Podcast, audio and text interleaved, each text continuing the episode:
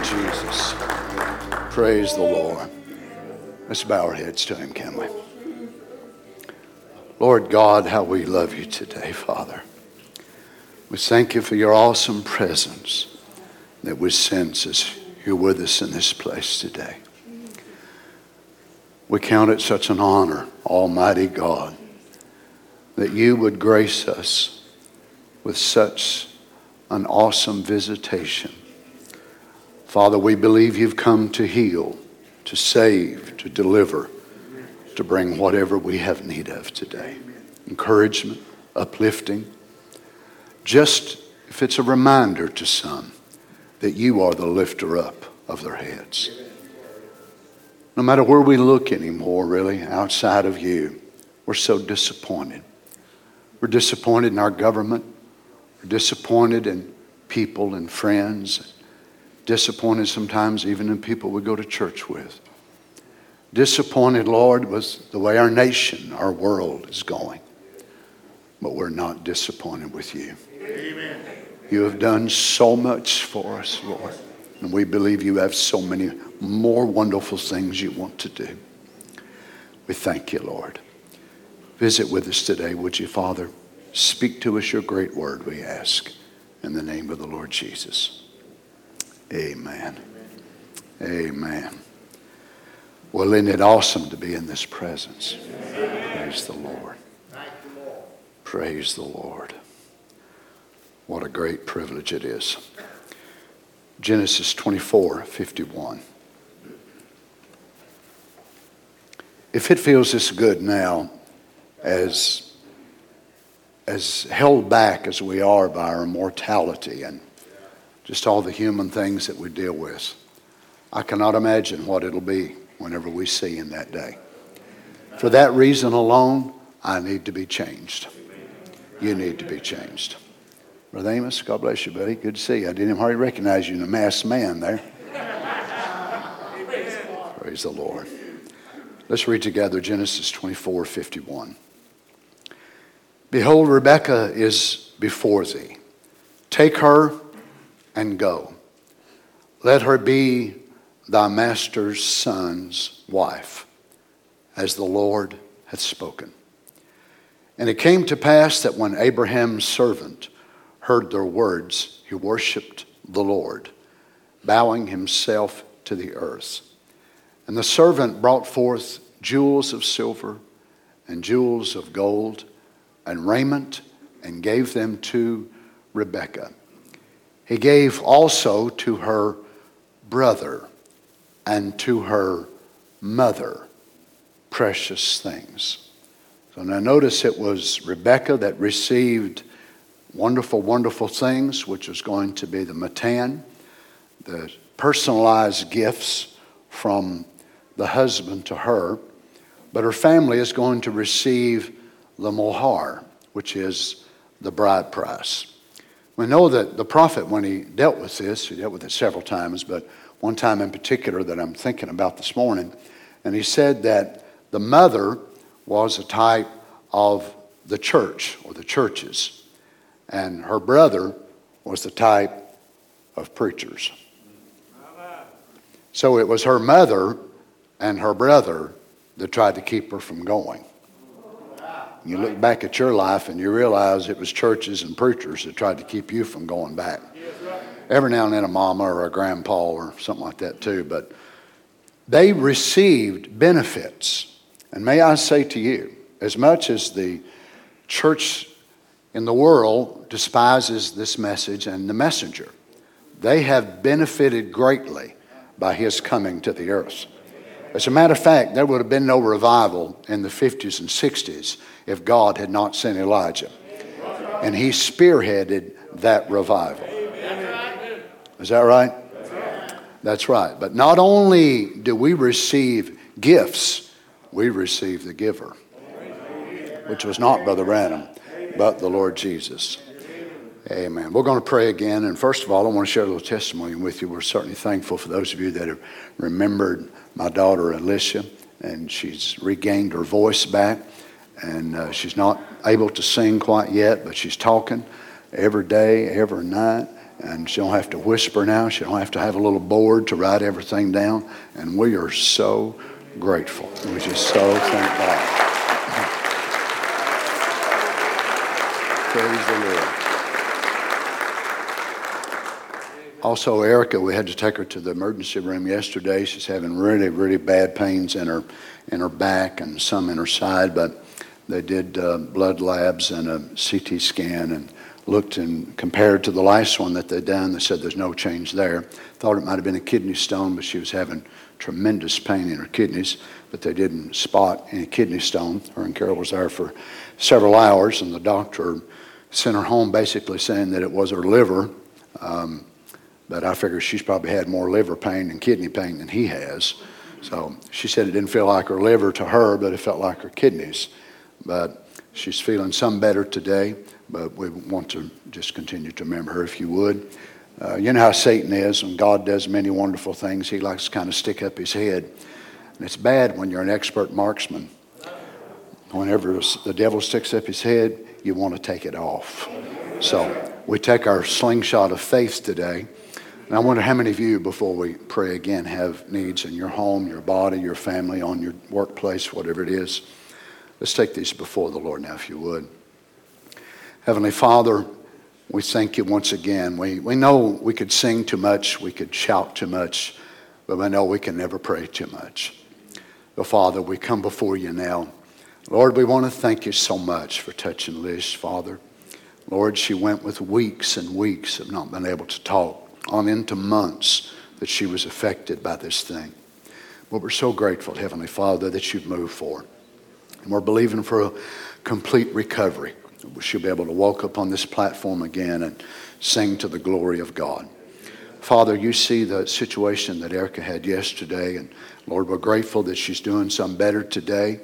We're just believing you for a complete deliverance of whatever this is.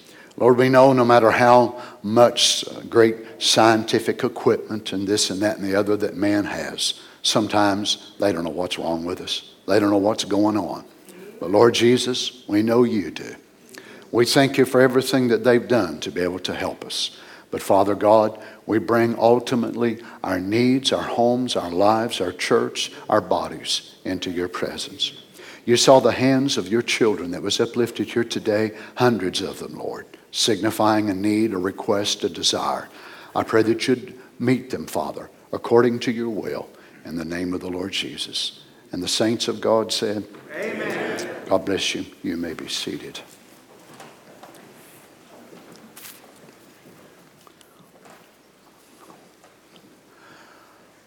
What a great thing we've been looking at.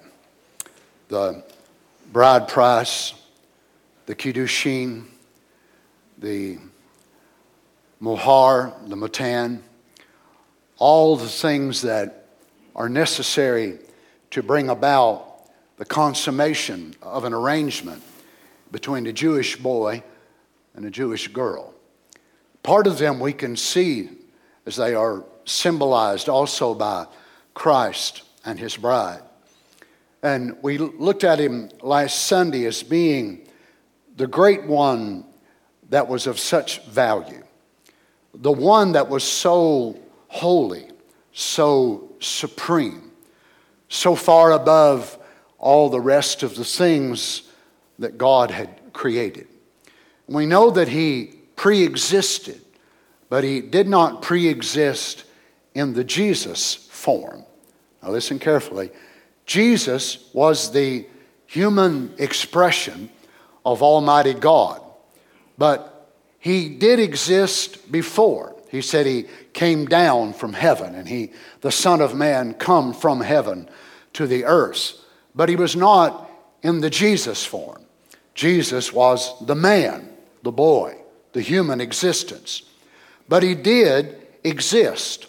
In order for him to become the price, the penalty of the ransom to be paid, he must be brought through an exchange. And as I mentioned it to you last Sunday, those of you that have traveled internationally, some of you And you know that all the countries that you go to around the world, they don't always accept the U.S. dollar. Some of them, the little shops and eating places and so on, may not accept a credit card. So they will want you to exchange your money. You can do it out of Chicago, O'Hara. You can do it out of JFK. You can do it out of Atlanta. I've done it out of different places around the world. You can actually wait till you arrive in that country itself and go there to the exchange booth, which is near, most of the time, it will be near the baggage claim. So when you get your bags, and then you will go over into this area, and you will be able to exchange money because of things you might want to purchase. God had all this sum of great wealths. He had love, he had mercy, he had eternal life, he had assurance, he had acceptance, he had pardon, he had ransom power, he had all of these great things. But they were all in the form of heavenly currency. And the debt that was owed in the amount of earthly currency. So how is the eternal ever going to be able to make this transfer? Now, the last time that I was in France and went to France and Switzerland and several countries there together, and I was able to use my credit card, whether it was American Express or Diners Club, and then whenever that bill would come due, maybe a week or two or three later, it would show up on the bill, and it would show me exactly how much that it cost for the Swiss francs or the German marks or whatever it was that I had purchased, and it would show me the current exchange rate of how much that was. Now, even though whenever I would swipe the card, you know, I didn't really know how much it was. I didn't really know about the exchange rate. All I knew was I saw that chocolate there in Switzerland and I wanted it. So I slid my Visa and I brought it home with me. And I do not regret the purchase. But whatever it was that I was wanting, I knew that the exchange rate would be according to the daily rate. Now, it may fluctuate. As I mentioned to you last week, the South African rand week before last reached the height that it had ever been. Zimbabwe dollars or whatever that it was. So God had all of this great wealth, and he had the means to be able to pay human debts. Humans did not have the ability to pay their debt. They had accrued this debt because one man sold every one of us out. One man, by representation, sold us all into this place of debt. And believe it or not, it is worse than the American national debt now, which is horrific. But it was a debt that could not be paid by us printing more American dollars. It was a debt that could never be settled with all the Swiss francs, with all the Kenya shillings, with all the Zimbabwe dollars, with all the Chinese, no matter how much who we would name, there's no way it could ever be met. But God had the means to pay it. But the exchange rate would limit him from paying an earthly debt with heavenly currency. So it could not be accepted. So God prophesied about an exchange booth that would be foreshadowed in the types and the shadows of the Old Testament. We see it whenever a person would have leprosy. And they would come before the priest, and the priest would begin to inspect them. Now, they would have what they called a red heifer. That red heifer was taken on the outside of the gates. It was taken by a righteous man, a holy man, and he would actually kill that heifer, and burn her body. They would mix with her body cedar wood, and they would also mix with her body hyssop. Now, hyssop was a very common weed that they would take and use, and it represented common faith. It grew in the walls. It was a bush, something that was sort of like an evergreen type of thing. So whenever the heifer's body was being burned, they would take the cedar wood, which spoke of the cross. They would take the hyssop, which spoke of faith, and then they would take this and put it upon her body. And as these were all being burned together, the prophet said that it was the cross and faith and the sacrificial body of the Lord Jesus. He also said through those three symbols, it was Father, Son, and Holy Ghost. Now, whenever this was being burned, the holy man would stand there until it was totally consumed. Then he would take the ashes, gather them together in a jar or a basin. He would take it back into the court of the tabernacle. There they would call upon the need or the request of these ashes. They would take these ashes and sprinkle them upon what was called holy water. They would then merge together the ashes, which had changed the body of the heifer, the body of the cedar wood, and the body as it was of the hyssop.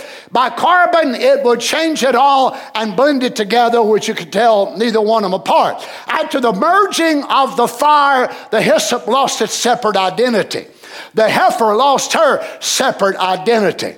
And also the cedar wood lost its separate identity, and they all merged together in what was called the waters of separation. So the priest would take these ashes and he would sprinkle these ashes in this portion of water. They would fall down into the water, and then they would shake it around. And if you had leprosy or if you had some sort of sin, they would bring you before the priest, and the priest would take his hand and dip it down in this water, and he would sprinkle you with this holy water. Now, it was called the waters of separation. When a man or a woman had come through the purification of leprosy, leprosy being a type of sin, then whenever they had been deemed clean by the priest, notice what it was not their mother, their father, a brother, a sister. They had to go to the priest, and the priest inspected this individual. Now, we know with leprosy that it was basically a shortage in vitamin C and other vitamins that they did not have in the land. It would start eating on their nose, on their fingers, on their toes. It would keep on eating, and their fingers would fall off. They would have open sores in their body, terrible, terrible shape. So you can imagine how odd the Lord Jesus must have seemed whenever the lepers would come to him and he would embrace them.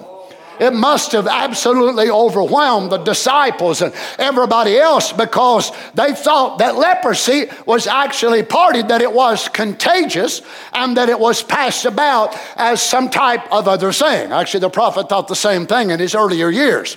But he found out that it wasn't. It was in the diet.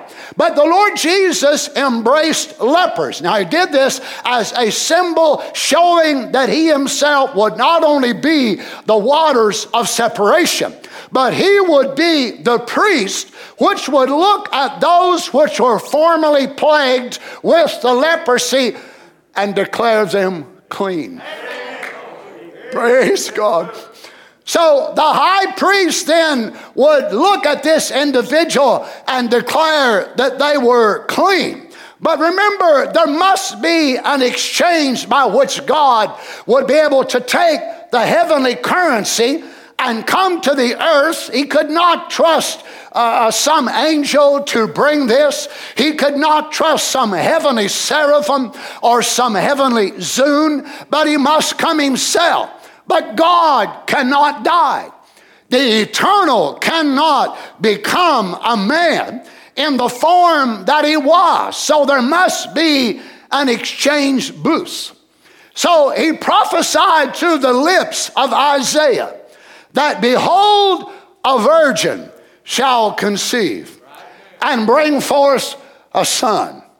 Now, God, of course, made a way. He already knew this was going to happen, and he prophesied it. So God allowed his pre-existing form to come into this human exchange booth on the earth. And in this human exchange booth called a woman, a virgin, the Holy Spirit would overshadow her and create the Logos in a human, tangible form. Amen. Watch this in question answers on Genesis. We see a little white light forming out there. And what is that? That was called by Bible readers Logos, or the anointed, or the anointing.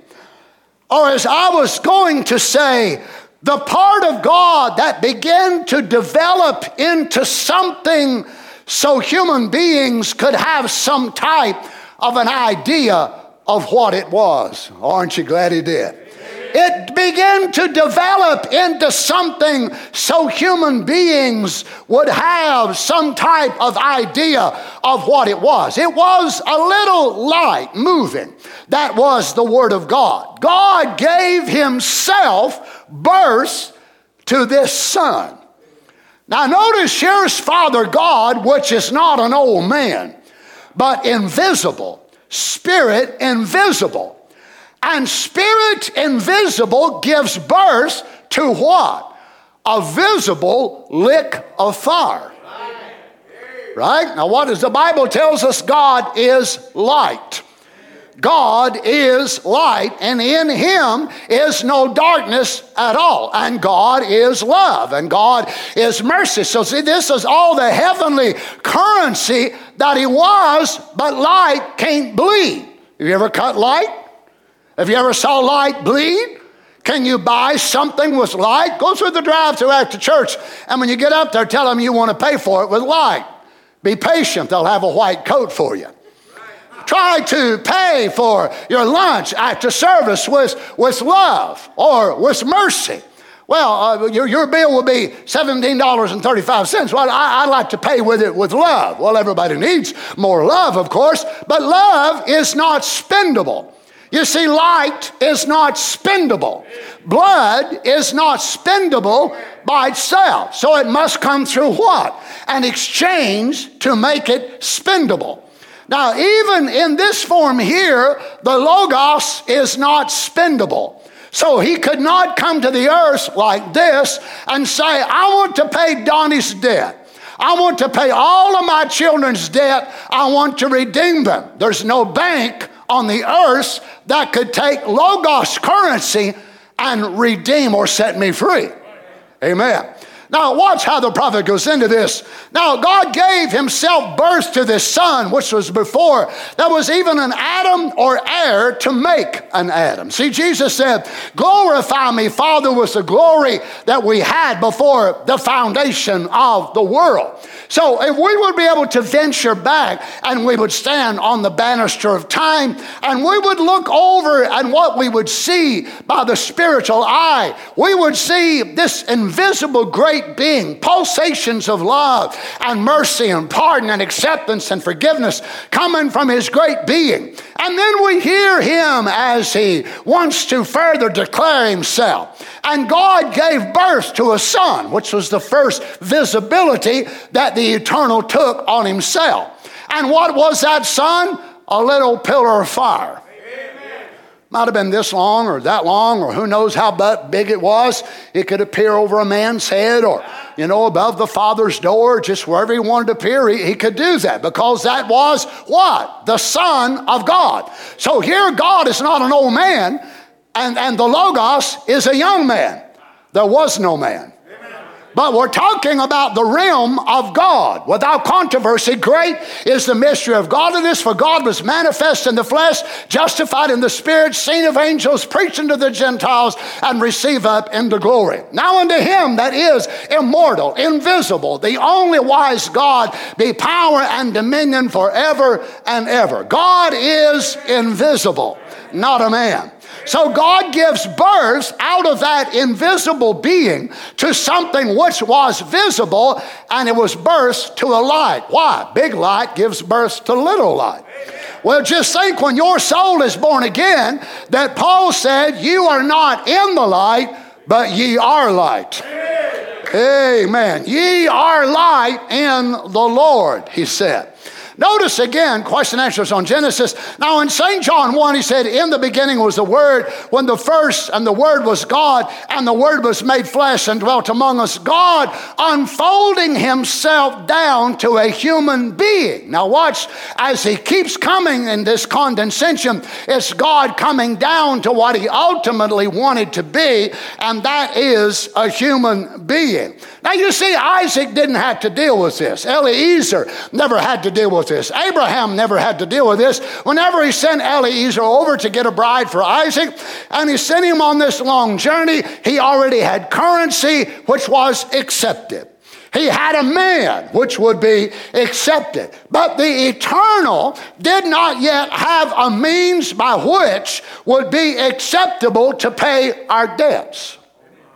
What's this? God unfolding himself down to a human being. Now watch how he did it. Now back to then when this little halo comes, now we can't see nothing yet, but just the eyes of just supernatural, we see a halo standing there. Now that's the Son of God, the Logos. Now I can see him playing around like a little child before the Father's door. With all eternity, see, now then, in his imaginary makeup, he began to think of what things would be. And I can hear him say, let there be my son, or light. Amen. Let there be light. And when he did, an atom bursted, and the sun came into existence. Notice this, she whirled for hundreds of millions of years, forming clinkers and burning and forming like it is today, still burning, still breaking atoms. Amen. Now, when God does this, what's he doing? He started the exchange rate. You see, he's so divine, he's so wonderful, it took him a long time to finally get himself down, would it be spendable?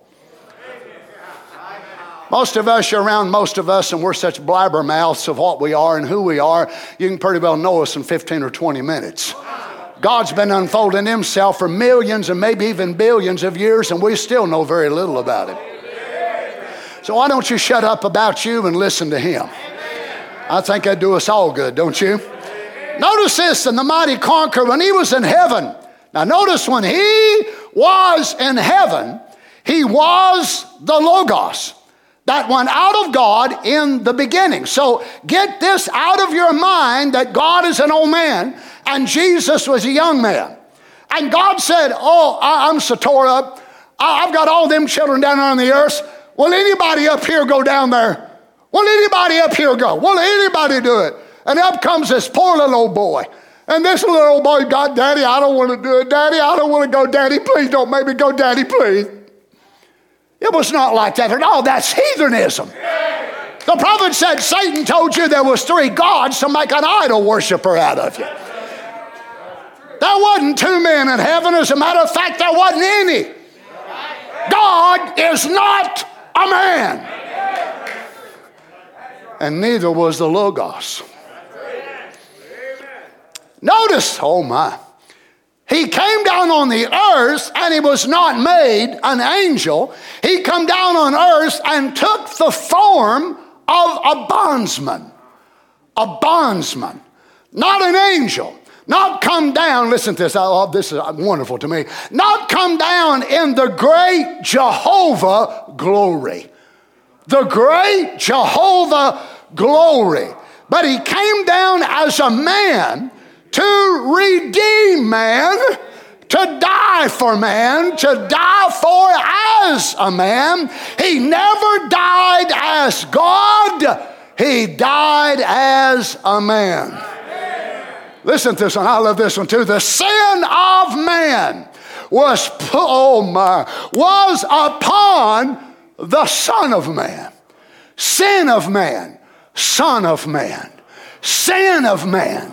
Son of man. Only one letter difference in those three words. Sin of man, Son of man. And what was that letter? I. S-I-N or S-O-N. So as long as it's you and about you, that's what you've got. You've still got your sin. But if you can get I out of the way and let him come in, the Alpha and the Omega, then he will take your sin upon himself and pay your penalty. Notice he says he had to become a man in order to pay the penalty. So there had to be an exchange booth. Watch this, Isaiah 42:1. Behold, my servant, whom I uphold, mine elect, in whom my soul delighteth. I have put my spirit upon him. He shall bring forth judgment to the Gentiles. Now what's this spendable form by which the Logos come into? I love this, and God's gifts will find their places. The prophet said in Matthew 12:15-21, we find out he was Jehovah's servant.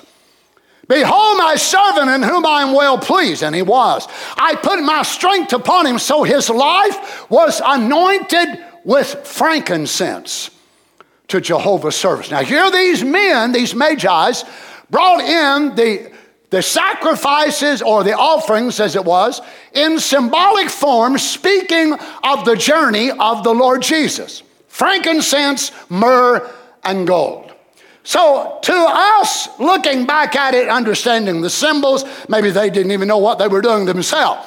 But he was anointed with frankincense, and frankincense, of course, was a very costly fragrance that was used, that it come from the East, still very expensive to this day if you get the original form.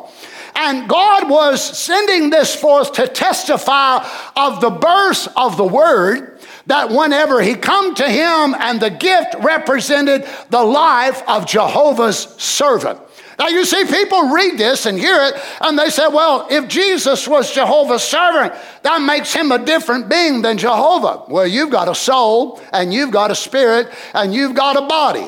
Is your spirit a different being than your soul? Is your body a different being than your soul? No, all three of them takes to make you. So they laid these gifts before him, prophetically speaking, that it was deity in service for deaths. Deity, gold, in service, frankincense, deaths, myrrh. Deity in service for death. Now you see, this is where it becomes a little bit sticky. You got the Jesus onlys, which I used to be, the Jesus onlys that believe that Jesus' body was God. But actually, the body of Jesus was not God. It was a man. Now, Jesus onlys to this day will believe that the body, and they say, bless God, my God died on the cross. God cannot die.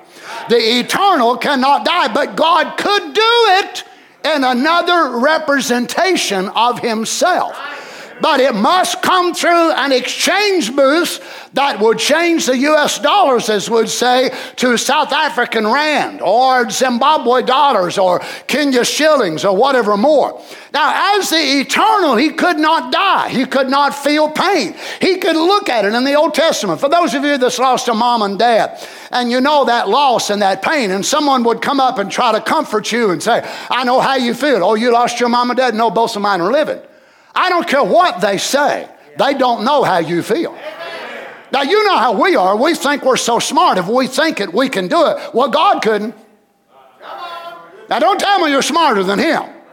You imagine, as great as he was, he could not think himself into feeling your pain.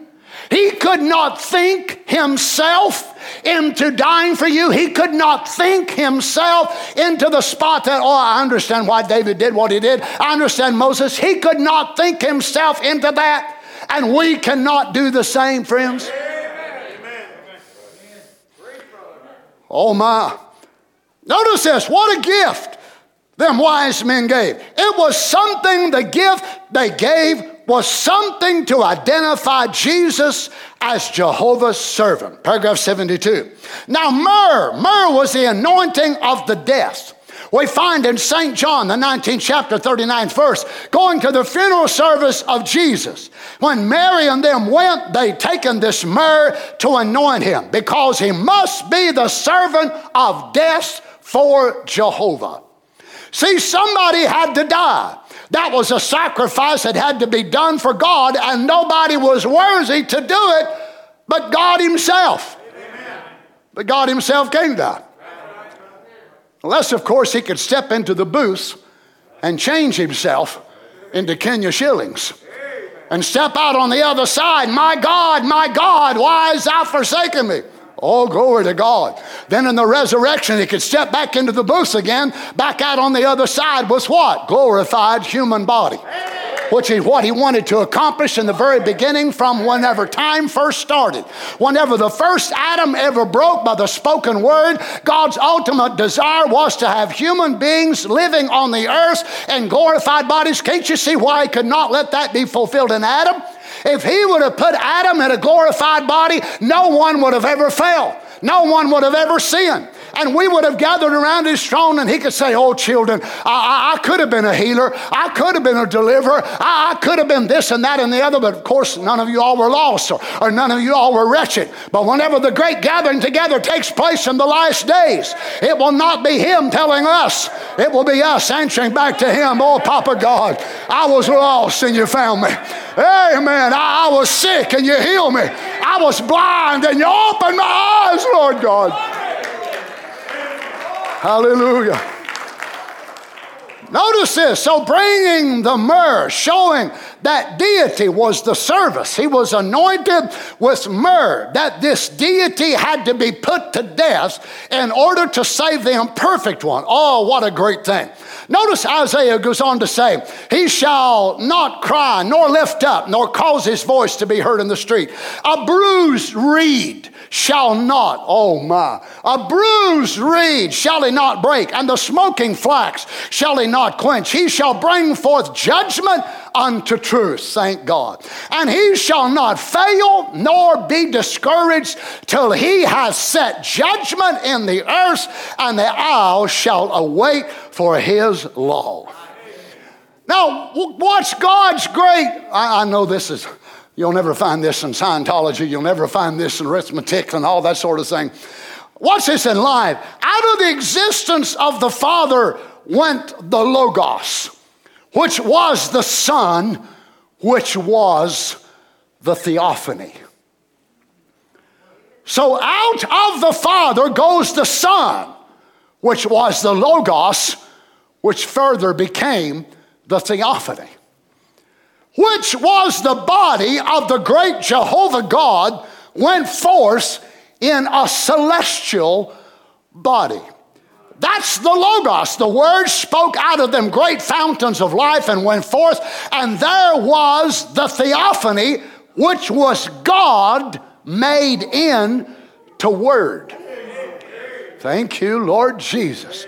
God made into Word. Now remember, Paul tells us in 2 Corinthians 5:1, for we know if this earthly house of this tabernacle were dissolved, we have one already waiting, right there waiting for us. You believe that? Yeah. So when our saints leave these bodies here, they go directly into that theophany body, which was part of that existence that stepped out of God before the foundation of the world. Whenever he not just made one man, but all men. God is not waiting to see how many theophanies he's going to need. He done knows how many he's going to need. And there won't be one extra theophany, and don't worry, you won't show up without one. Everybody that needs one has got one. Amen. And there was a theophany which was God made into Word. Again, question answers. Now he said, then that Logos became flesh and dwelt among us, where this Logos dwelt in a human body, which was the sacrifice. But now keep this in mind. The flesh of the Lord Jesus was not Logos, no more than the flesh was theophany. But it was inside of him. When man was made in the image of God, then God came down in the image of man to redeem man. That brought man and God together. Heavens and earth hugged and kissed each other. God and man embraced each other as fatherhood and sonship when the Logos became flesh and dwelt among us. Now this Logos that was where? In him. Which was the Spirit of God, the anointing through the sanctifying grace of the blood, brought many sons to God, which is anointed with this same Logos. Amen. You see, had his flesh been the Logos, had his flesh been all of that, then he would have been the only one that could have had it. But the Logos was in his humanity, and the anointing left him in the Garden of Eden, and the humanity could die. The script, the money, the purchase price could die on the cross, and the Logos raised him back up, which was his existence before he became a human. Oh, glory to God. This is why he said, destroy this body and I will raise it up. Who was doing the talking? The Son of God. Oh, glory to God. Who was doing the talking that I will raise it up? Don't you look at me Google-eyed this morning, but I'm telling you, if you've got the Holy Ghost living inside of you, you will raise your own body if you go by the way of the grave. How could you say that, Brother Donnie? Because we are anointed with that same Logos. I hope you understand, church, that same Logos that lived in the Lord Jesus is right here in this building today, but not only in this building, but these buildings right here. Those of you that have the true baptism of the Holy Ghost, you have your portion of the Logos. It will never die. Amen. It can never be defeated. It is him.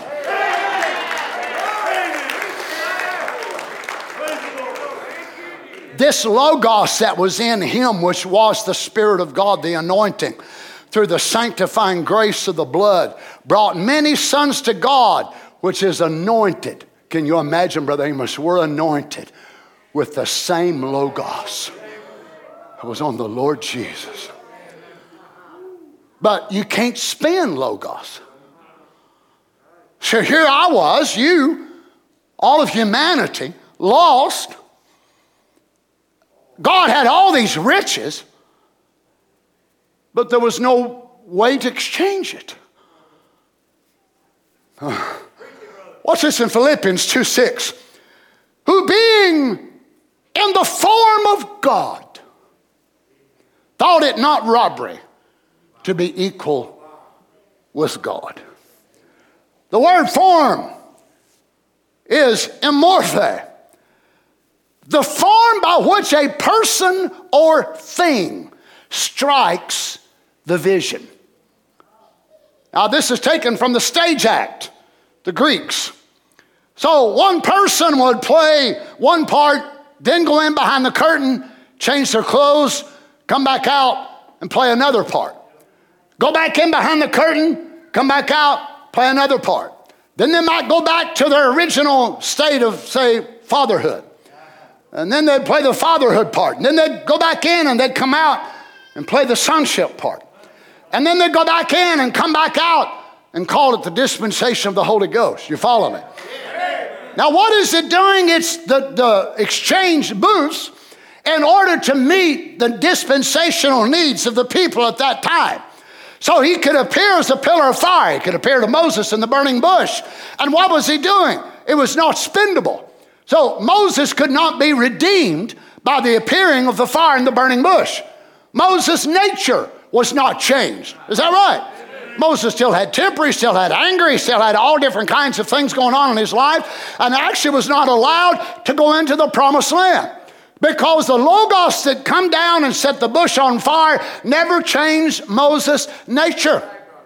Because it appeared as a spendable form in the sense to bring the dispensation of the law. Whatever he appeared to the prophets, and the prophets was the body part of this masterpiece, but it was the judgment of God through the prophets. But the very heart of God must be revealed. The law could reveal his statutes and thou shalt not. And the prophets would say, God's going to get you. Thus saith the Lord. God's going to destroy you. God's going to do this and that and the other. That was the judgment. But God wanted his heart to be revealed. And the heart must pass through the exchange booths in order to be revealed. Or it could pass right before us and man would never even know what it was. So he being in the form of God, thought it not robbery to be equal with God, but made himself of no reputation, which is keno, which is where we get the word kenosis from. And look at what it means, to make void, to empty, deprive of force, cause a thing to be seen to be empty. Amen. I wish we all learned this in our own life. Amen. Listen to this. He made himself of no reputation and took on him the form of a slave. Doulos, a slave, bondman, metaphorically, one who gives himself up to another's will, devoted to another, to the disregard of one's own interests. Help us, Lord Jesus. So what is he doing? He's already now, he's not even yet spent on the cross, but he's going to this exchange booth in his own body of humanity. Can't you see? He could not go as a baby. He could not the blood itself was no more holy 33 years later than it was the very day he was born. It was the blood of God, created blood. But he's going to offer himself as a man who has experienced temptation.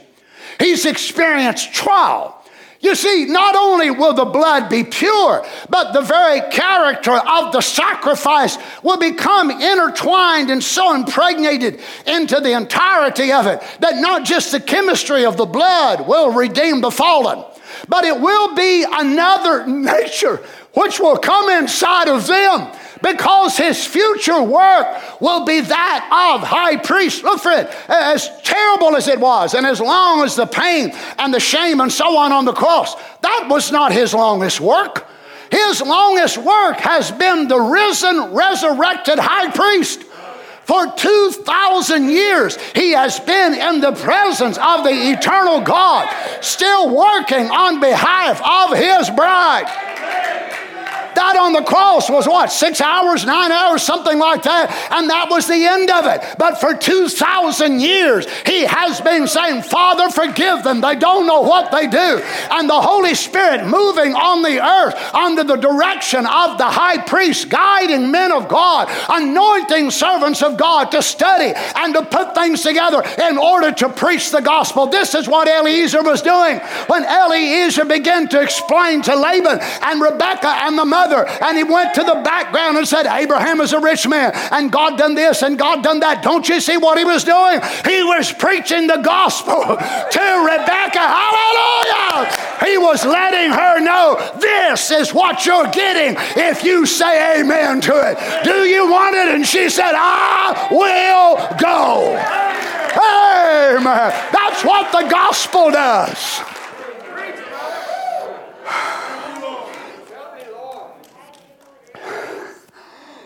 But made himself of no reputation and took upon him the form of a servant and was made in the likeness of Kenya shillings,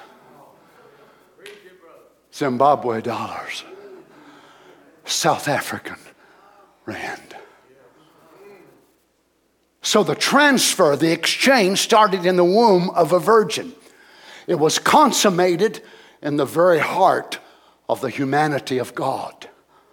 Feeling pain, feeling suffering, look, brothers, sisters, when we are tempted, when we feel like giving up, he felt that feeling.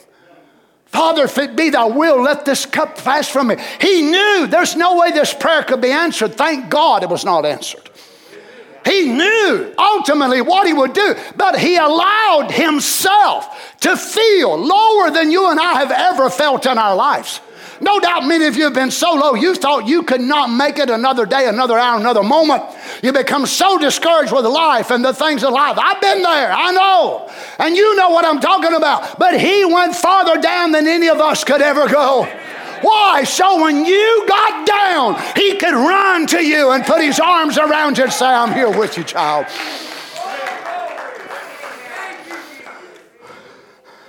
Notice as Paul catches this in verse 8, being found in fashion.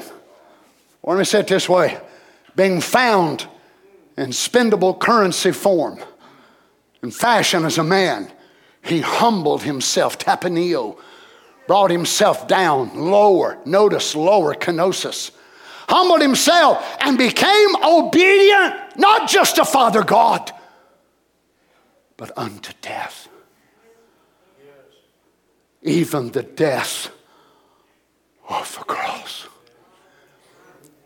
Hebrews 2:9, but we see Jesus, who was made a little lower than the angels for the suffering of death, crowned with glory and honor, that he, by the grace of God, should taste death for every man. Amen. Notice Paul captures this, which is this is very stumbling. I don't know if you know this or not, but this is very stumbling to theologians, has been for decades, still is to this day. They don't understand the transubstitution of God here in his word. What's this? Wherefore, as by one man sin entered into the world, and death by sin, and so death passed upon all men, that all have sinned. Now, we were born lost. We were born lost. But you see, you will not go to hell because you were born lost, but because you choose to stay lost. Now you see, Brother Donnie, I had no choice in that. That's right. You had no choice in being born lost, but you do have a choice whether you stay lost or not. You see, and theologians, it stumbles them. They just cannot understand how God would allow one man to pass all of this sentence down to all humanity. Well, we were born that way, but then God, to be just, allows every one of us the opportunity to go another direction. But I'm so glad that he did it this way, because if God allowed one man to bring it all on, God got another man to take it all off. Amen. One man. Now notice the value of one man being the head of the race. So Adam was given, as we said this way, the book of life.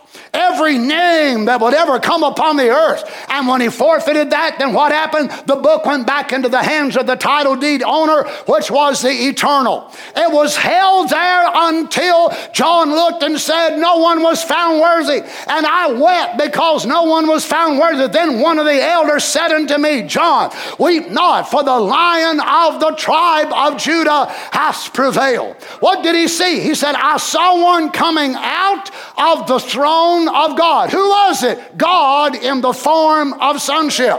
Not an old man sending his little boy. It wasn't an old man. It was the eternal. The eternal came in the form of a man. Amen. Praise God. You see, Adam was the common parent of all mankind and also all human nature. So he was the covenant head, and he was the representative of all human. Whether we're black, white, red, yellow, whatever race we are, doesn't make a difference anyway. We was all born underneath that. Notice in verse 15, Paul says, but not as the offense, so also is the free gift.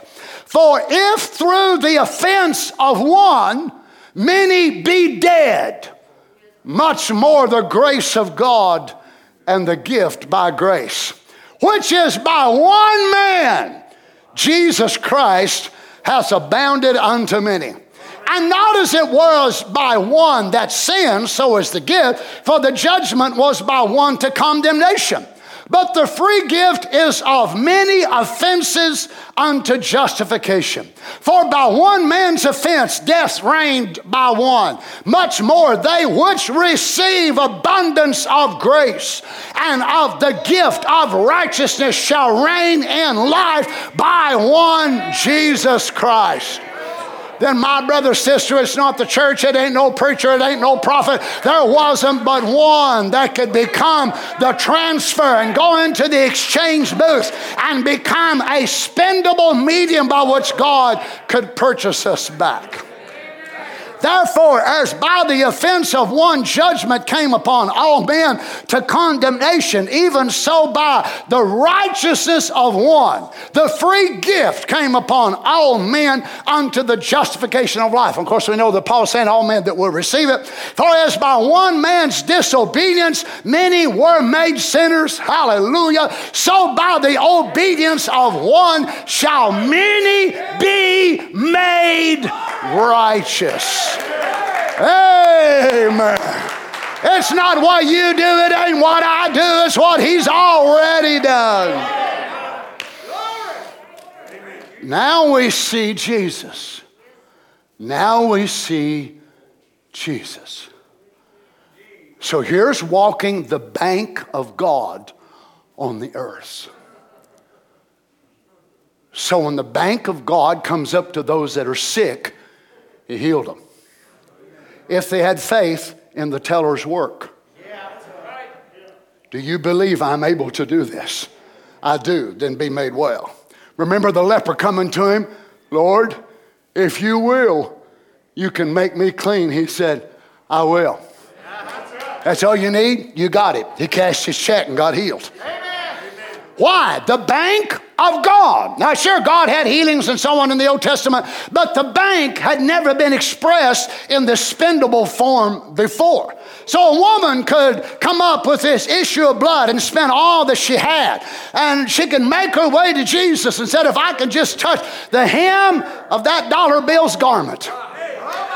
If I can, oh, glory to God, if I can just be able to get up there to the currency of God, he won't have to lay hands on me. I won't have to get in the prayer line. If I can touch but the border of his garment, I will be made well. And she come right up and snuck up to him and pulled virtue right out of the $1 bill, if you want to call it that. And he said, who touched me?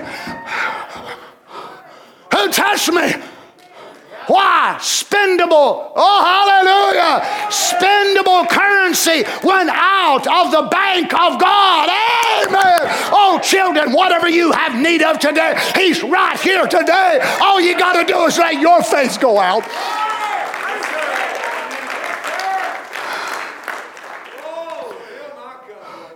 Watch this in 1 Corinthians 6:19. What? Know ye not that your body is the temple of the Holy Ghost, which is in you, which you have of God, and ye are not your own. But I wonder how many of us Christians here today believe that. Well, I and me and me and I and I and I and I. You're not your own. Come on now. Do you believe the word? Ye are not your own, for ye are bought with a price. Therefore glorify God in your body and in your spirit, which are God's. I know, Brother Donnie, I give the Lord, 2 or 3 times a week whenever we're able to have church, and the rest of the time I belong to me. No, you don't.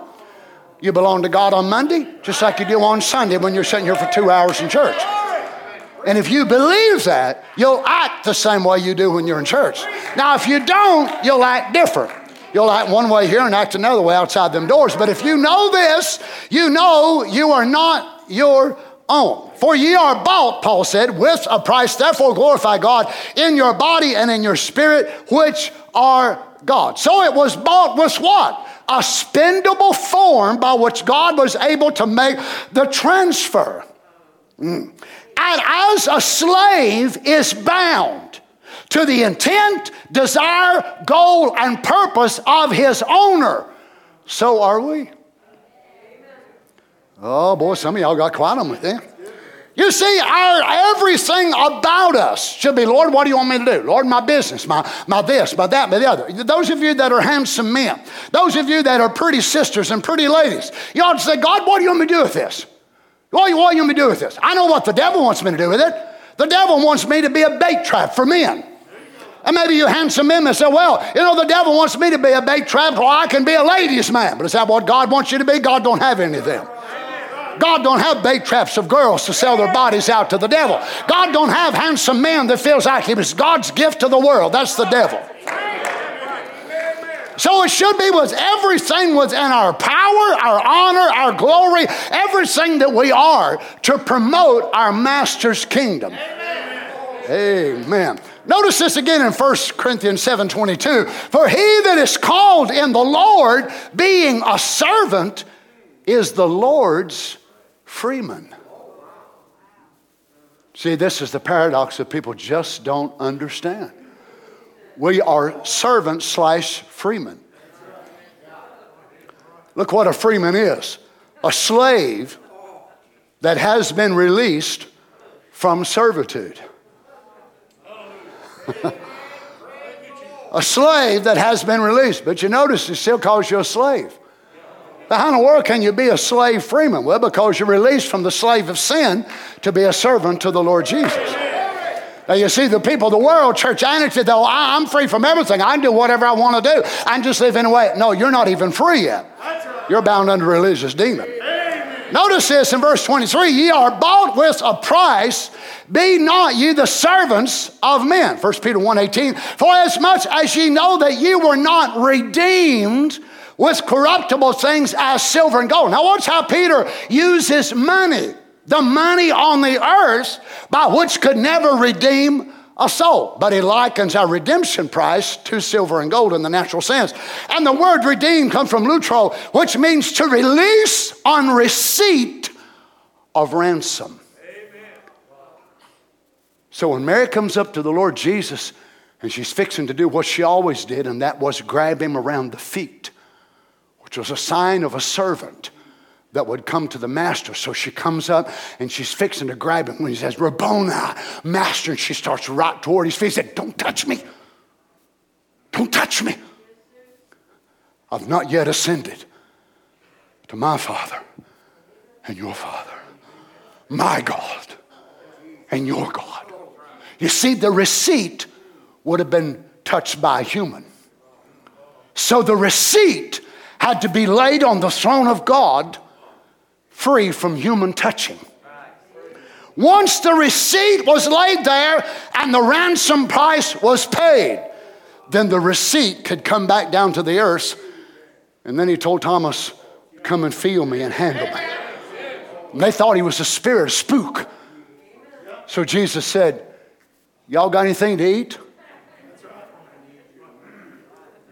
Now, this was something they could relate to as a human being. So here stands the Lord Jesus in a glorified body, and Jesus ate a piece of broiled fish and honeycomb. Sounds like an odd mixing together to me, but maybe in glorified bodies we eat different stuff. Can you imagine a glorified body standing there and putting a piece of broiled fish in your mouth and chewing it and picking up a piece of honeycomb? And then they looked at him and knew he wasn't a ghost. Oh, he was a ghost, all right, the Holy Ghost in a human form. You see, this is now the glorification of the humanity of the Son of God merging together with that original Logos Son of God, which is what one day you and I will be. He not only wants to take us to a theophany, but to raise up our human body and glorify this human body with himself.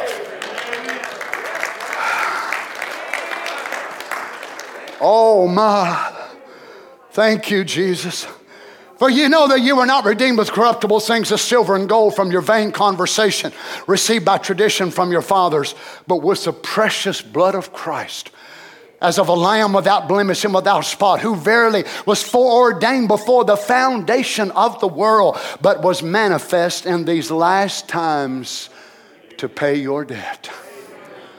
Revelation 5:9, and they sung a new song, saying, thou art worthy to take the book and to open the seals thereof, for thou wast slain and hast redeemed us to God by thy blood, out of every kindred, which is race, and tongue, and people, and nation.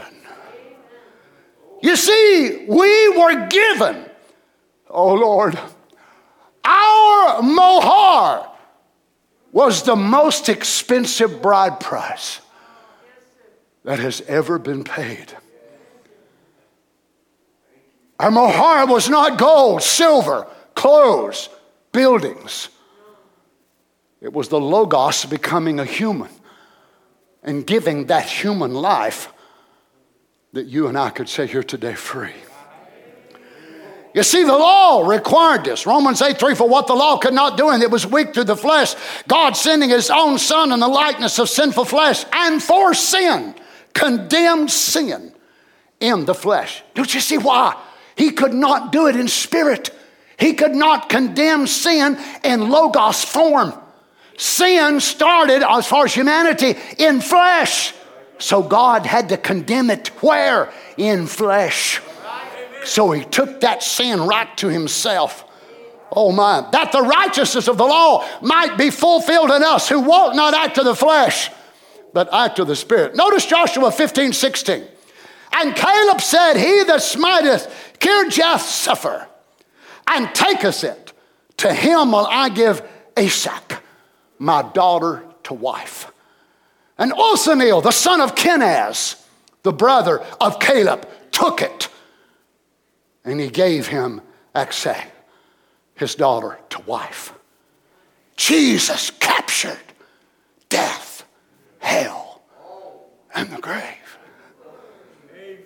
And the Father gave him his daughter.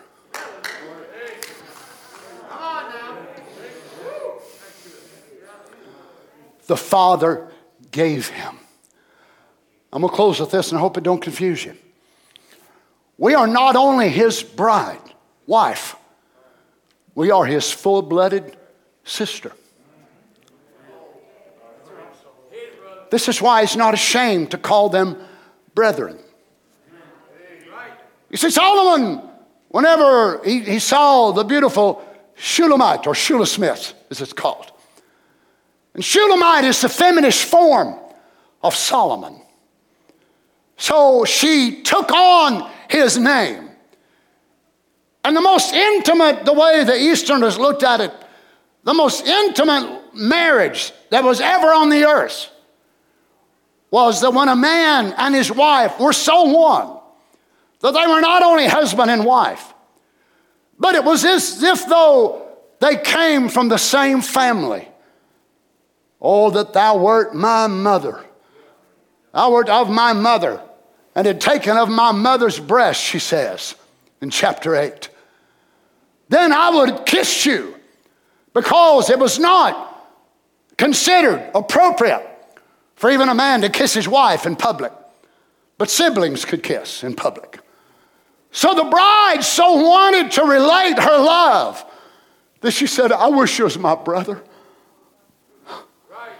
Well, we don't have to say that.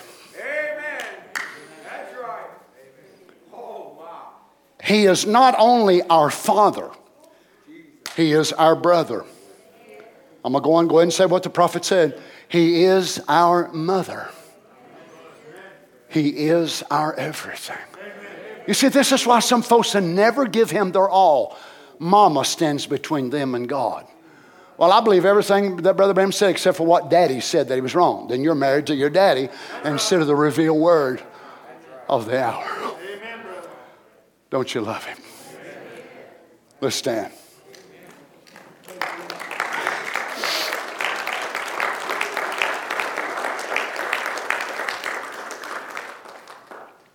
Praise God. Praise God. Thank you, Lord Jesus. We know that the Father gives to the bride a dowry. That dowry is to help her in her new life. Actually, she will receive a portion of this dowry while she's still under the contract before her and her husband go under the huppah. Before they finalize this, which is called the nishuin, the nuptials. So the Father himself decides when the Son will return for the bride. To the bride, it's total unexpected. She does not know exactly when it will be. Of course, a messenger goes forth to let him know that. Then the bride, all of a sudden, the party comes to her house and arrives at her house. The bride has already taken the mikvah, which is the bath, separation, sanctification. A messenger goes before the bridegroom and says, behold, the bridegroom's coming. Behold, the bridegroom's coming. And all those virgins arose and trimmed their lamps. What are they waiting for? Waiting for the announcement of the wedding. Oh, glory. Then what happens is what the Jews call the abduction of the bride. The abduction of the bride. I was going to wait till next time, but I can't do it. I got to share it with you. 1 Thessalonians 4:16. Listen at the Young's translation of this. Because the Lord himself, in a shout, in the voice of a chief messenger, And then the trump of God shall come down from heaven, and the dead in Christ shall rise first. Glory to God. Because the Lord himself, in a shout, in the voice of a chief messenger, and in the trump of God shall come down from heaven, and the dead in Christ shall rise first. What's this other translation from a Jewish translation? The Lord himself will descend from heaven with a command, with a voice of an archangel, and with the shofar of God.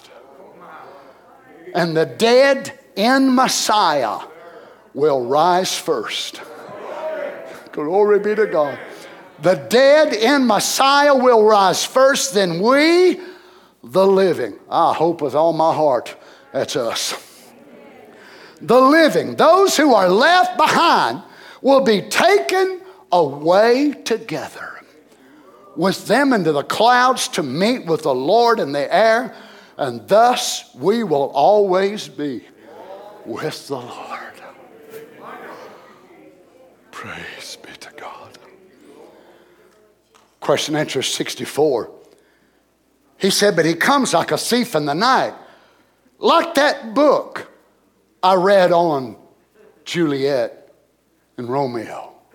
Romeo and Juliet. He comes and takes away his bride at night. She's called away in a moment, in a twinkling of an eye. You know what they would do then? They would come and get them, and they'd go under the huppah. Then they would crown both bride and bridegroom.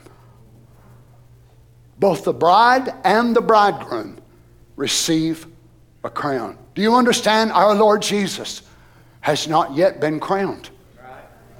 Remember when the church age messenger saw him, Satan? And he come into the room and said, Martin, I'm the Lord Jesus. Fall down and worship me. And he kept looking at him. And he looked and he saw a crown on his head. And he said, don't you know me, Martin? I'm your Lord and Savior, Jesus Christ. He said, Satan, you're a liar. You've got a crown on your head. He's not crowned until the saints crown him. Lord God. Don't you understand? The high priest cannot wear the king crown. The Lord Jesus has not been crowned yet as king. He's waiting for you. He will be crowned when we are. Think of it, friends. So the bride and the groom would both receive the crown under the huppah. Oh, praise God. Think of it. All your battles, all your tests, all your trials, they'll seem as nothing when you get to the end of the way. Amen. You imagine when you walk up there and he'll place that crown of life. Paul referred to it in several different terms. James calls it one thing.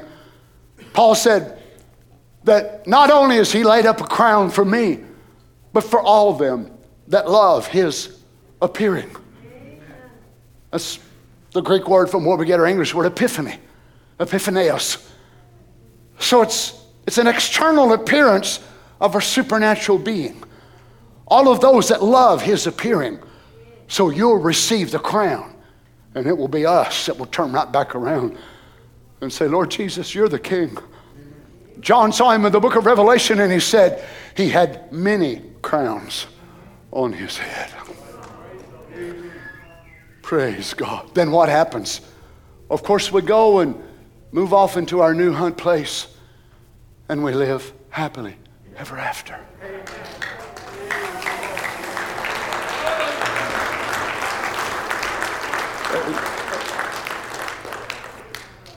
Look, friends, Cinderella, all them stories, no.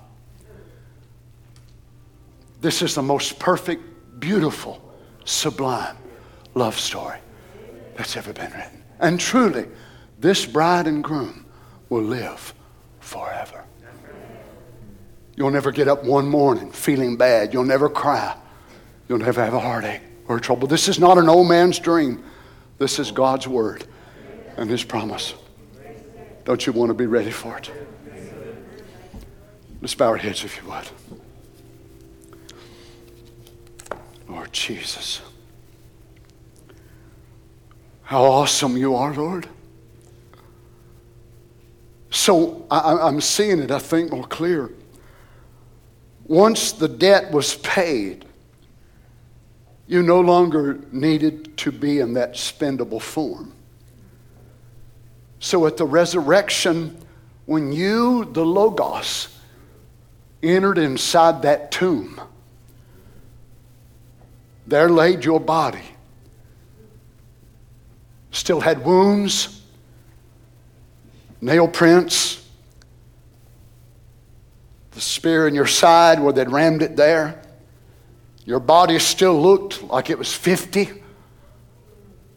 But when you, the Logos, stepped inside that room and stepped inside that body, you not only give your 50-year-old looking body life, but you changed yourself. In so much that when the apostles saw you, some of them didn't even know you. And Mark 16 tells us that you appeared unto some of them in another form, which is the same Greek word, morphe, in another form. As they were walking down the two to Emmaus, and they were sad and brokenhearted. They thought you were the one, and they were right. And you stepped out of the bushes. They must have not known you when you were a young man. They saw you when you'd entered into the several years of your ministry and you'd aged.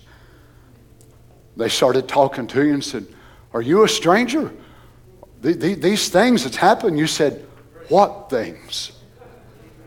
Praise God. You wanted to hear what they've had to say. Lord, you want to know what we got to say? We say you're the resurrection. You're the life. You're the healer. You're not no second person of the Godhead. You're the mighty God, the everlasting Father, the Prince of Peace. He which is, shall come. Glory to God, the first and the last, the Alpha, the Omega. That's what we say on our road to Emmaus. Amen. Praise God.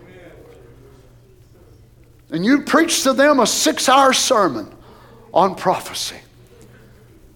And as the sun was starting to set and they was going to go into the inn and stop, and you made like you'd go on. But they said, "Please don't go. The hour's late.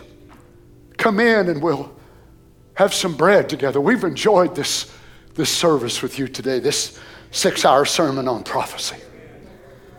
For you begin with Moses and begin to show them the scriptures pertaining to yourself. And they still didn't know you. But you went in the little restaurant and sat down and ordered maybe some bread and something to drink. And you took the bread and you broke it. You give thanks. "Blessed art thou, Lord God of the universe, which bringeth forth bread from the earth." And when they raised their head and opened their eyes, you break the bread, and they saw it was you.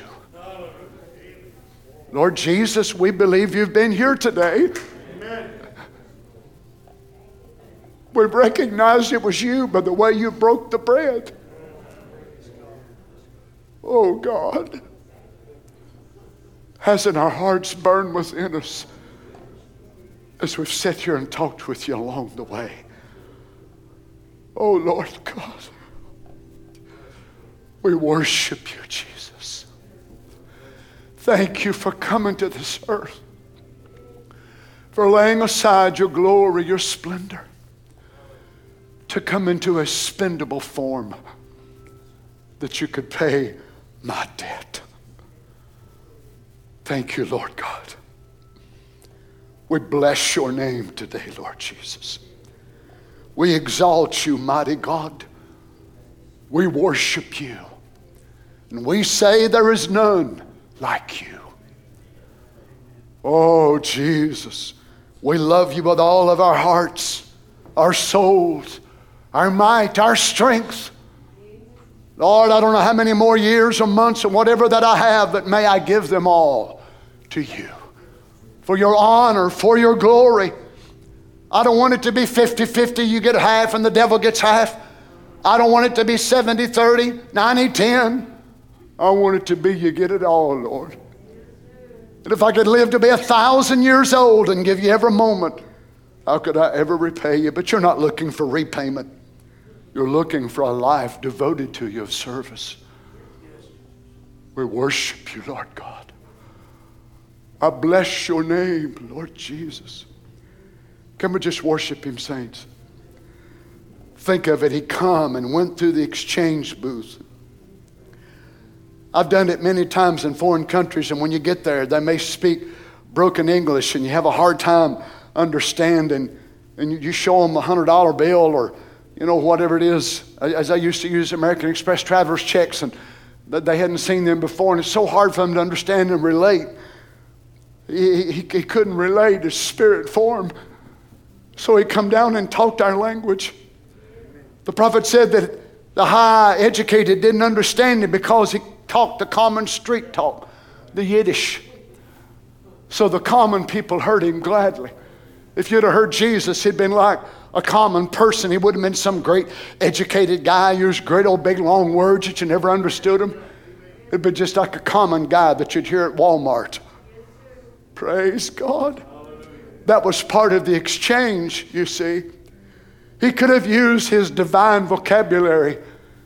None of us would have understood him. But he not only traded his body, he traded all that was that purity and divine and changed his vocabulary, his language, praise God, to talk like a man. Thank you, Lord Jesus. How many would say, Lord, would you take my body, my soul, my spirit? Here I am, Lord. I ain't got much. But what I have is yours, Jesus. You bought me. I'm yours. Thank you, Lord God. Thank you, Lord God. Thank you, Lord Jesus. The day before yesterday, they crucified my Lord. Beat him unmercifully, nailed him to a tree. The sky grew dark and the earth began to fall.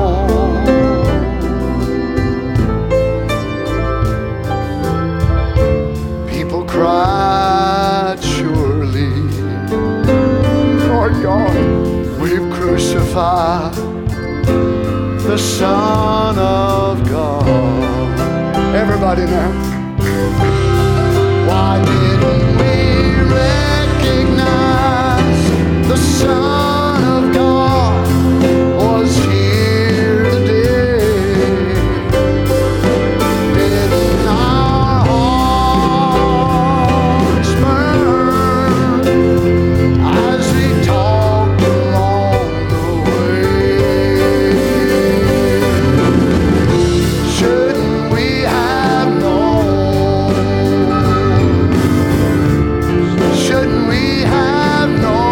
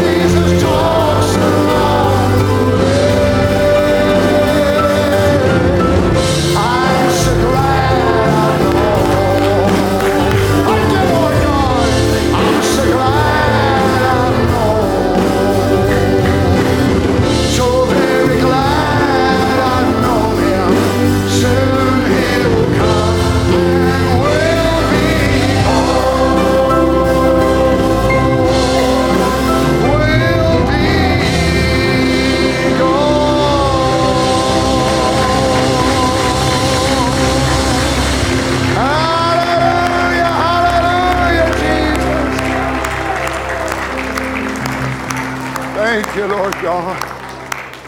Thank you, Lord God. Thank you, Lord God. I want you to, in a moment, sing that chorus for us.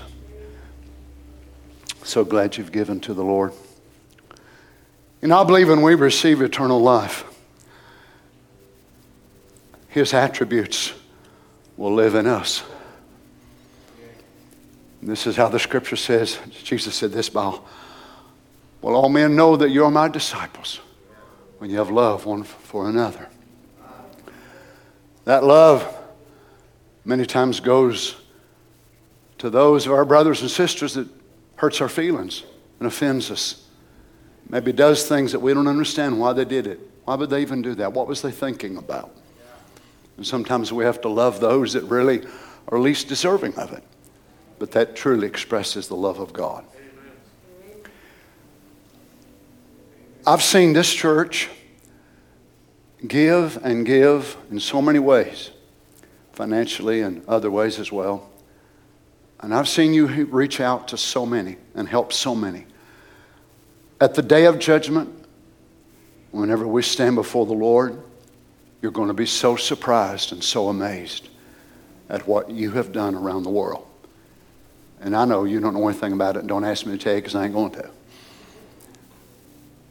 But your hands have reached and bought bicycles for poor little missionaries that was walking. You've helped reach some of the Africans that a few years ago I saw them there as I was in Tanzania, handing out the little e-books that we had years ago. And I saw men that had been converted to this word. And their former house was holes in the ground. And they wore no clothes. And they had the big long ear things, you know, all of that. And I saw those men now preaching the message. And lives changed and converted. And they said, Brother Donnie, this brother here was the one that come over and told us about Jesus. They were heathens, never even heard the name Jesus before. And that brother said, in your church, bought this motorbike or bought this bicycle. You know, the Lord keeps a record of all of that. We don't do anything that we do so that we can get reward back. We do it because we love Him. Is that right? Yeah. Last Sunday, we lifted an offering here in the church, and whenever we decided to build, and I've been putting back quite a bit of money for several years to help us in case we ever needed to do any building. And whenever we decided to go ahead and do a fellowship hall and a new sanctuary, I knew we would have to wind up borrowing some money, so I decided not to cover everything in the budget. So I thought, well, we'll leave part of it out. We'll take care of it ourselves as we go along, and we'll buy this and buy that. So the appliances and seats and PA system and several things that are not covered in the budget. So we'll be doing that, Lord willing, in the future. But I put before you, and mentioned it to you a couple of weeks ago, that we wanted to lift an offering. And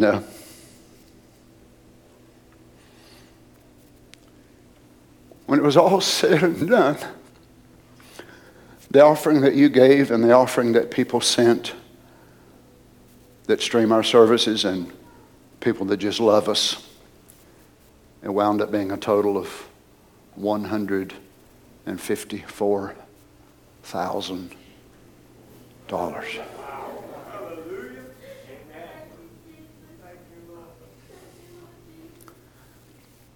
Do we serve a mighty God? You see, if we commit our way to Him, when we don't beg, and I don't believe we have to beg for money. I believe we can go before God's people, and He knows. And years and years and years you've sowed it. And I've only been your representative in that sense, to be able to sow here and sow there and sow there. And now it's like He's given back part of what we've sowed through the years. It makes me love Him so much, and it makes me love you so much. I thank you for giving to the Lord. Now, you know, not one penny of that went to me or to anyone else, but it went straight to the building fund. And for that, we thank him. I've said it to you before, and I say it again. I hope we never get to have our first service there. Hope we never get to have our first potluck dinner where we all gather together and eat and fellowship. I hope we never get to have our first special meeting. I hope Jesus comes before we ever get it all done. That's right. But if he doesn't, we'll move over there. Oh, Brother Donnie, I'm scared we'll leave the Spirit of God here. Why would we? Amen. If I have the Spirit of God, if I go there, guess what? He's going in me. Amen. He's going in you. He's going in all the rest of us. But we'll occupy till he comes. And if he comes, we'll let the Pope have it. He can pay the payments. We don't care. But from the bottom of my heart, I wanted to just thank you so much for that. Brother Jim contacted me and let me know how much it was. And I was just overwhelmed. And people still sending out by mail and different ones, widows and different ones that gave $5 and $2 and $3, and you think yours don't count. You better believe it counts. Everybody can't give $10,000 or $5,000 or whatever the big accounts might have been given. I don't know. Brother Jim takes care of all that anyway. I don't want to know nothing about it. But remember when Jesus and them was taking an offering one day, and there's a poor little widow come through. She only had 2 mites. He said, if I'd have been standing there, Brother Branham talked about it. He said, if I'd have been standing there, I'd said, no, sister. We don't want your money. He said, but Jesus took it because he knew he had a blessing waiting for her. But she gave out of her need, and the rich people gave out of their abundance. So whatever the Lord put on your heart to give, may God bless you. If it was $5, if it was 10, I know different poor people in our church have given me money to give toward the building fund. It's everything that I could do to even take it, because I know they could use it themselves. But you see, this is why he came, to make himself spendable. So what does eternal life do in us? Spins out. God bless you. Let's pray together. Thank you, Lord Jesus. Thank you for your great love that's been given to our hearts, been shed abroad by the Holy Ghost, which is given unto us. Thank you for your children, Lord. I thank you for the local folks here, Father.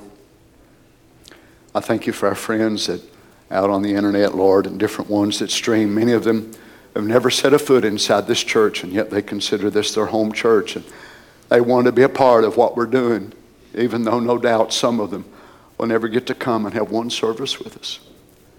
But Lord, we consider them part of our family too. Whenever some of these people travel about and they meet different people that stream and say, I know you. You sit here and you sit there. I know Brother Louie. I know this one. I know that one. Lord, we're longing for the day when we'll all be able to gather up at your house. Yes. And we'll never separate again. As we go from here today, Father, I pray the presence of God would be with us. Bless your children, Lord. Keep us strong. Keep us faithful. Keep us true. As we worship you and love you every day of our life, Father. In the name of the Lord Jesus. Amen. Sing this for us, Harry, would you? God bless you, saints. I love you in the Lord. Now, we'll be taking maybe offerings along once a month or something like that. And don't think I'm expecting you to give $154,000 every time that we do it. Just the Lord knows what our need will be, and he will take care of it. Don't you believe that? Amen. How many can say amen, amen to the word of God? Brother Joel, come. All right. Thank you for giving to the Lord. I am a life that was changed.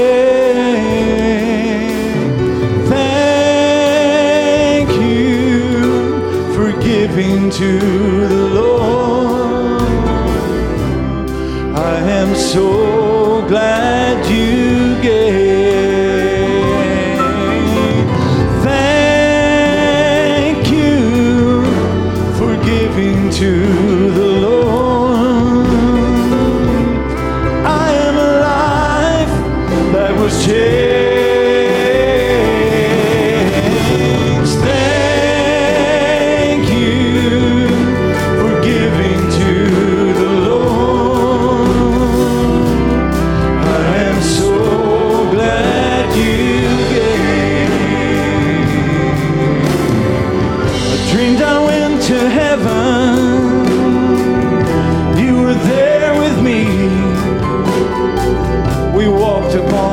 streets of gold beside the crystal sea.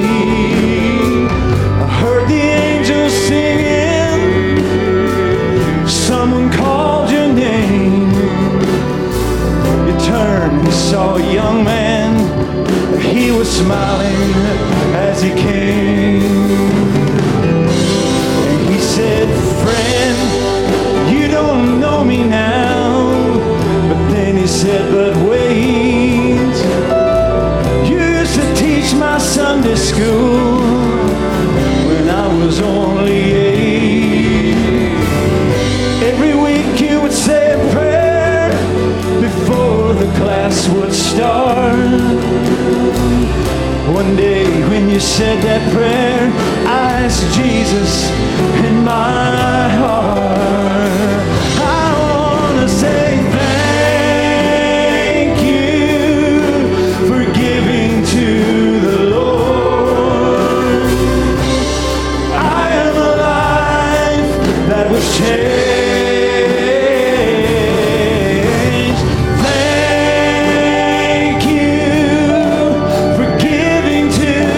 Lord. I am so glad you gave. Then another man stood before you and said, remember the time a missionary made you cry. You didn't have much money, but you gave it anyway. Jesus took the gift you gave. That's why I'm here today.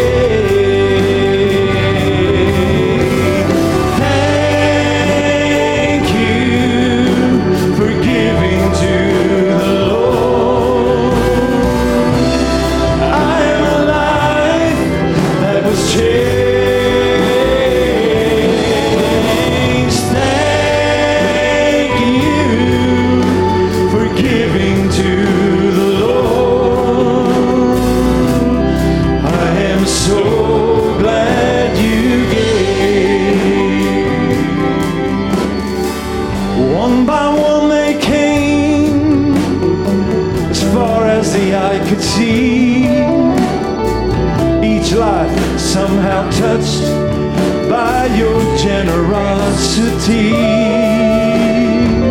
Little things that you had done, sacrifices you made. I noticed on the earth, in heaven now proclaim.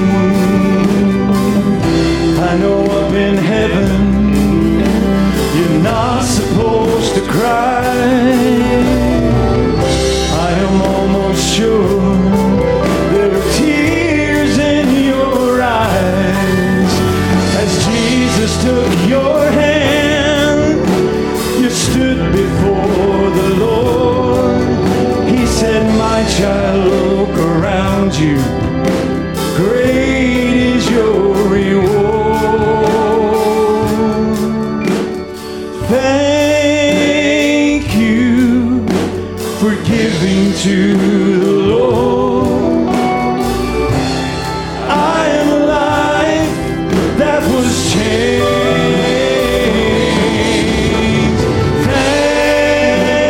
Thank you for giving to the Lord.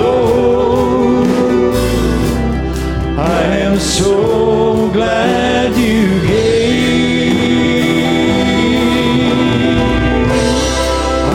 So glad you gave.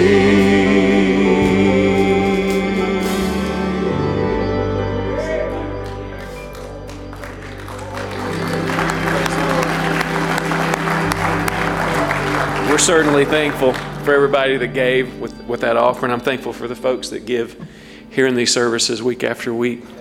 The musicians, our pastor. Just God bless them.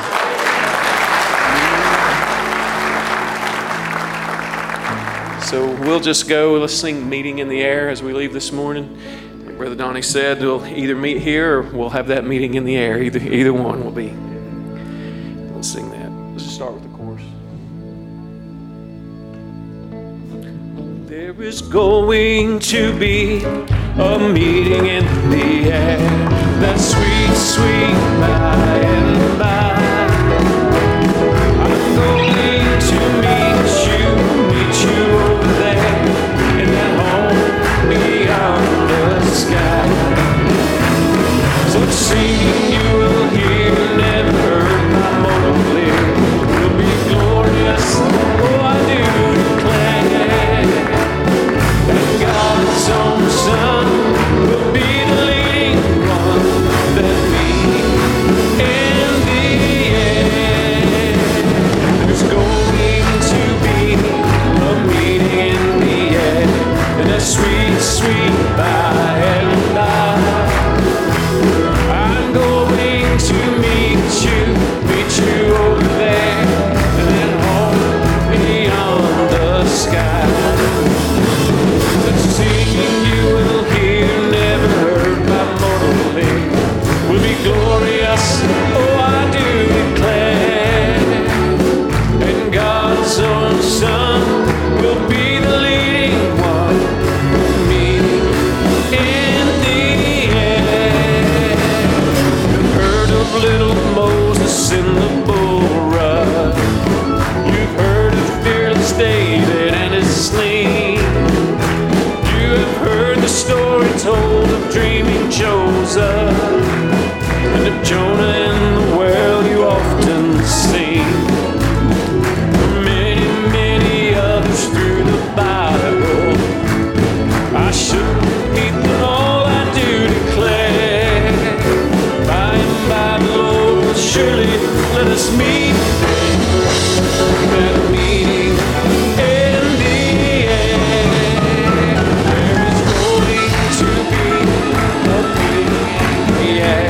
And a sweet, sweet by and by.